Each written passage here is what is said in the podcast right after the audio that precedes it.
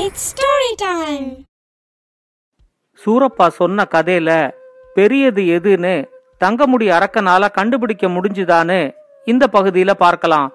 இது வரைக்கும் நம்ம சேனலுக்கு சப்ஸ்கிரைப் பண்ணலைன்னா உடனே சப்ஸ்கிரைப் பண்ணி பக்கத்தில் இருக்கிற பெல் பட்டனை கிளிக் பண்ணுங்க.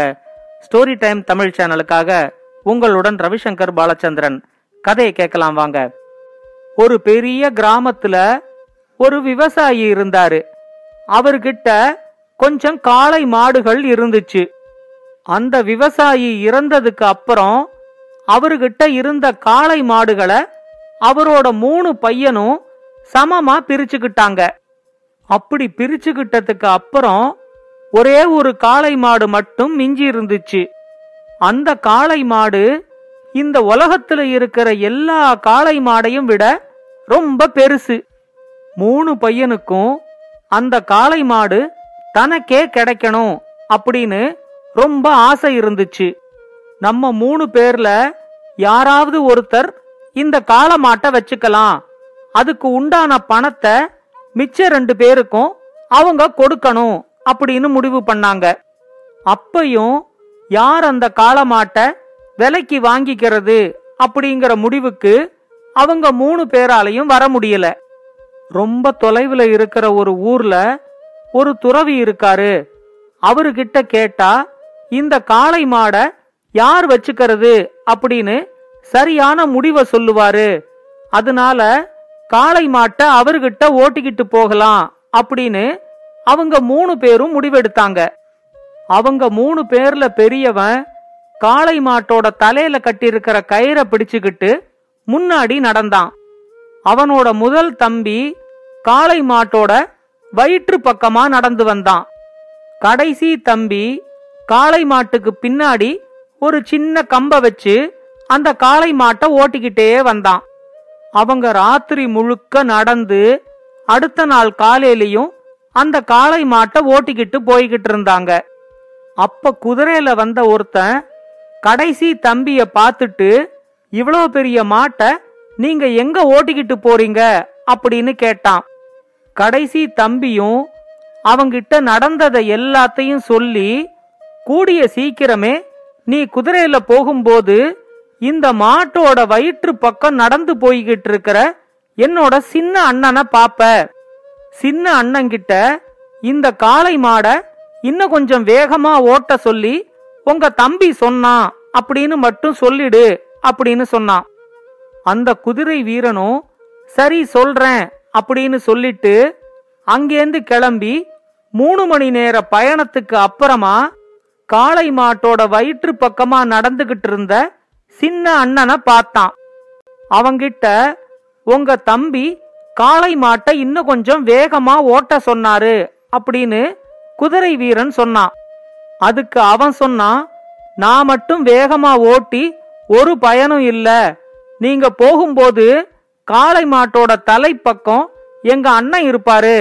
அவருகிட்ட மாட்டை இன்னும் கொஞ்சம் வேகமா ஓட்ட சொல்லி சொல்லிட்டு போங்க அப்படின்னு சொன்னான்.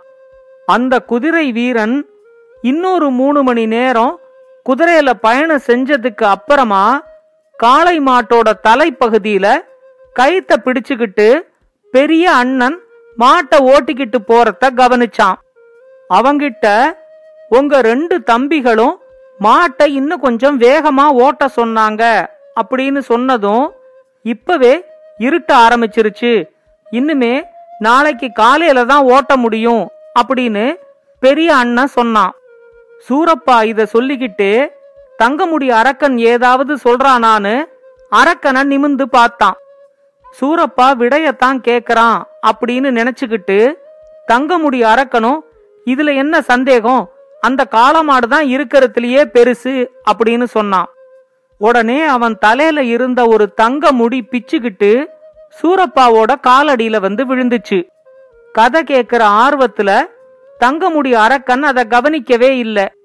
சூரப்பா அவங்கிட்ட இரு இரு இன்னும் கதை இருக்கு அப்படின்னு சொல்லிட்டு கதைய தொடர்ந்து சொல்ல ஆரம்பிச்சான். குதிரை வீரன் கிளம்பி போனதுக்கு அப்புறம் இரவு பொழுதை இங்க கழிச்சிட்டு நாளைக்கு காலையில பயணத்தை தொடரலாம் அப்படின்னு நினைச்சு பெரிய அண்ணன் காளை மாட்டை நிறுத்தினான். அந்த மாட்டை அங்கேயே புல்மேய விட்டுட்டு மூணு பேரும் அவங்க அவங்க இருந்த இடத்துலயே ஓய்வெடுத்துக்கிட்டாங்க. அடுத்த நாள் காலையில அவங்க பயணத்தை தொடரலாம் அப்படின்னு நினைச்சு கிளம்பும் போதுதான் அந்த பயங்கரம் நடந்துச்சு அப்படின்னு சொல்லிட்டு சூரப்பா நிமிந்து அரக்கனை கவனிச்சான். கதை கேட்கிற ஆர்வத்துல அரக்கனும் சூரப்பா கிட்ட அது என்ன பயங்கரம்? அப்படின்னு கேட்டான். அரக்கன் இப்படி ஆர்வமா கேட்டதும் சூரப்பாவுக்கு ஒரு நம்பிக்கை வந்துச்சு. எப்படியாவது இந்த கதையில ஒன்ன விட ஒன்னு பெருசா இருக்கிற மாதிரி சொல்லி இந்த அரக்கனை நல்லா குழப்பி விட்டு அவனை தப்பு தப்பா யோசிக்க வச்சு தப்பு தப்பா பதில் சொல்ல வச்சு அவன் தலையில இருக்கிற முடி எல்லாத்தையும் கீழே விழ வச்சிடலாம் அப்படின்னு சூரப்பா நினைச்சான். அவன் அரக்கன் கிட்ட சொன்னான் இவங்க மூணு பேரும் ஒரு பெரிய காளமாட்டை ஓட்டிக்கிட்டு போறத வானத்திலேந்து ஒரு பெரிய கழுகு பார்த்துச்சு. உடனே அந்த கழுகு இன்னைக்கு மதிய உணவா? இந்த காளமாட்டை சாப்பிட்டுடலாம் அப்படின்னு முடிவு பண்ணி வானத்திலேந்து சரையல்னு கீழே இறங்கி வந்து அதோட ரெண்டு காலாலையும் ஒரு கோழிய தூக்குற மாதிரி அந்த காளை மாட்டை தூக்கிக்கிட்டு திரும்பவும் மேல பறந்து போயிடுச்சு. எதிர்பாராம நடந்த இந்த பயங்கரத்தை பார்த்து அந்த மூணு அண்ணன் தம்பிகளும் கொஞ்ச நேரத்துக்கு கதறி அழுதாங்க.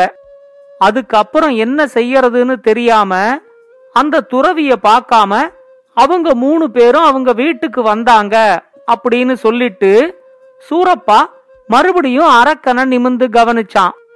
உடனே அந்த அரக்கன் அப்பாடா அவ்வளோ பெரிய காலமாட்டையே தன்னோட கால்ல ஒரு கோழிய தூக்குற மாதிரி அந்த கழுகு தூக்குதுன்னா அந்த கழுகு தான் இருக்கிறதுலயே ரொம்ப பெருசு அப்படின்னு சொன்னான். உடனே அவன் தலையில இருந்த ஒரு தங்க முடி தலையிலேந்து பிச்சுக்கிட்டு மறுபடியும் சூரப்பா காலடியில வந்து விழுந்துச்சு. அரக்கன் கவனிக்காத மாதிரி சூரப்பா அந்த தங்க முடியையும் அங்க இருந்த ஒரு பள்ளத்துக்குள்ள தள்ளி விட்டான் அப்ப அரக்கன் சூரப்பா கிட்ட நீ ரொம்ப நல்லா கதை சொல்ற. அதுக்கப்புறம் என்ன நடந்துச்சுன்னு சொல்லு. எனக்கு ரொம்ப ஆர்வமா இருக்கு அப்படின்னு கேட்டான். சூரப்பா சொன்னா அந்த காளை மாட்டை தூக்கிக்கிட்டு போன கழுகு அதை வச்சு சாப்பிடுறதுக்கான ஒரு இடத்த தேடிச்சு. சரியான இடம் எதுவும் கிடைக்கலங்கிறதுனால கொஞ்ச நேரத்துக்கு அது வானத்திலேயே காலில் அந்த காலமாட்டை வச்சுக்கிட்டு வட்டமிட்டுக்கிட்டு இருந்துச்சு. அப்ப கீழே புல் மேய்ஞ்சுக்கிட்டு இருக்கிற சில பெரிய ஆடுகளை அந்த கழுகு பார்த்துச்சு. இதுதான் இந்த காளமாட்டை வச்சு சாப்பிடுறதுக்கு சரியான இடம் அப்படின்னு முடிவு பண்ணி அங்க மேய்ஞ்சுக்கிட்டு இருந்த ஆட்டிலேயே ஒரு பெரிய ஆடை தேர்ந்தெடுத்து அந்த ஆட்டோட கொம்பு மேல போய் இந்த கழுகு உக்காந்துக்குச்சு. ஒரு பெரிய கழுகு தன்னோட கொம்புல வந்து உக்காந்துருக்கிறத கூட உணராம அந்த ஆடு புல் மேய்ஞ்சுகிட்டே இருந்துச்சு. அந்த ஆட்டோட உருவத்தை பார்க்கும்போது அதோட கொம்புல உக்காந்துருந்த கழுகு ஒரு சின்ன சிட்டுக்குருவி அளவுல தான் இருந்துச்சு அப்படின்னு சூரப்பா சொல்லிட்டு மறுபடியும் அரக்கனை நிமிந்து பார்த்தான். இப்போ அரக்கன் சூரப்பா கிட்ட ஐயையோ அவ்வளோ பெரிய கழுகு ஒரு சின்ன சிட்டுக்குருவி அளவுல ஒரு ஆட்டோட கொம்புல உக்காந்துருக்குன்னா அந்த ஆடு எவ்வளோ பெருசா இருக்கணும்? சந்தேகமே இல்லாம இருக்கிறதுலேயே அந்த ஆடு தான் ரொம்ப பெருசு அப்படின்னு சொன்னான். மறுபடியும் ஒரு தங்க முடி பிச்சுக்கிட்டு சூரப்பாவோட காலடியில வந்து விழுந்ததும் சூரப்பா அத பக்கத்துல இருக்கிற பள்ளத்துக்குள்ள தள்ளி விட்டான் அந்த ஆட்டோட கொம்பு மேலேயே உக்காந்துகிட்டு தன்னோட காலில் எடுத்துக்கிட்டு வந்த காளமாட கொஞ்சம் கொஞ்சமா கொத்தி அந்த கழுகு தின்ன ஆரம்பிச்சுது. அப்படி தின்னும்போது அந்த காளமாட்டோட சதை பகுதியை மட்டும் கழுகு தின்னுட்டு அந்த காளை மாட்டோட எலும்புகள் எல்லாம் ஆடோட கொம்பு வழியா அது கீழே போட ஆரம்பிச்சுது. கழுகு காளமாட்டை தின்னுகிட்டு இருக்கும் போதே திடீர்னு பயங்கரமா மழை பெய்ய ஆரம்பிச்சிருச்சு. அப்ப அங்க ஆடுகளை மேய்ச்சிக்கிட்டு இருந்தவரு அவர் மேய்ச்சிக்கிட்டு இருந்த எல்லா ஆடுகளையும் இந்த பெரிய ஆட்டோட தாடிக்கு அடியில கொண்டு வந்து மழைக்கு ஒதுங்க விட்டாரு. எல்லா ஆடுகளும் இந்த பெரிய ஆட்டோட தாடிக்கு அடியில மழையில நனையாம பத்திரமா நின்னுகிட்டு இருந்துச்சு. அந்த ஆடு மேய்க்கிறவரும் இந்த ஆட்டோட தாடிக்கு அடியில கொஞ்ச நேரம் ஓய்வெடுக்கலாம் அப்படின்னு படுத்தாரு. அப்ப அவரு கண்ணுல ஏதோ ஒரு சின்ன துரும்பு வந்து விழுந்துருச்சு. கண்ணுல அந்த துரும்பு சுரீர்னு குத்தினதும் அந்த ஆடு மேய்க்கிறவரு தன்னோட கண்ணுல விழுந்த துரும்பை எடுக்கிறதுக்கு முயற்சி பண்ணாரு. ஆனா எவ்வளவு முயற்சி பண்ணியும் அந்த துரும்ப அவரால எடுக்கவே முடியல. சரி சாயங்காலம் வீட்டுக்கு போனதுக்கு அப்புறமா இந்த துரும்ப எடுத்துக்கலாம் அப்படின்னு சொல்லி அவர் அந்த துரும்ப அப்படியே விட்டுட்டாரு.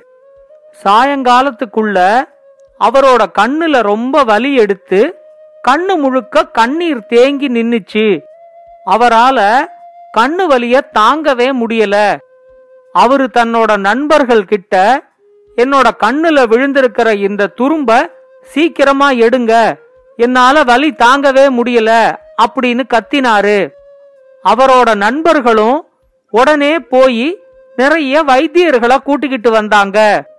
அங்க வந்த வைத்தியர்கள் அந்த ஆடு மேய்க்கிறவரோட கண்ணுல துரும்பு எங்க விழுந்திருக்குது அப்படிங்கறத கண்டுபிடிக்கிறதுக்காக நாற்பது படகுகளை ஏற்பாடு பண்ண சொல்லி ஆடு மேய்க்கிறவரோட நண்பர்கள் கிட்ட சொன்னாங்க. வைத்தியர்கள் கேட்டுக்கிட்ட மாதிரியே நாற்பது படகுகளை உடனே ஏற்பாடு பண்ணி கொடுத்தாங்க. அப்ப அந்த ஆடு மேய்க்கிறவரோட நண்பர்கள் சொன்னாங்க இந்த படகோட்டிகள் படகு ஓட்டுற வேலையை மட்டும் பார்க்கட்டும். ஒவ்வொரு படகுலையும் ஒரு வைத்தியர் ஏறிக்கிட்டு போய் அந்த துரும்பு எங்க இருக்குங்கிறத கண்டுபிடிச்சு கண்ணுக்கு மேலும் வலி இல்லாம அந்த துரும்ப வெளியே எடுக்கிறதுக்கு முயற்சி பண்ணுங்க அப்படின்னு சொன்னாங்க. இந்த கதையோட தொடர்ச்சிய அடுத்த பகுதியில் கேட்கலாம்.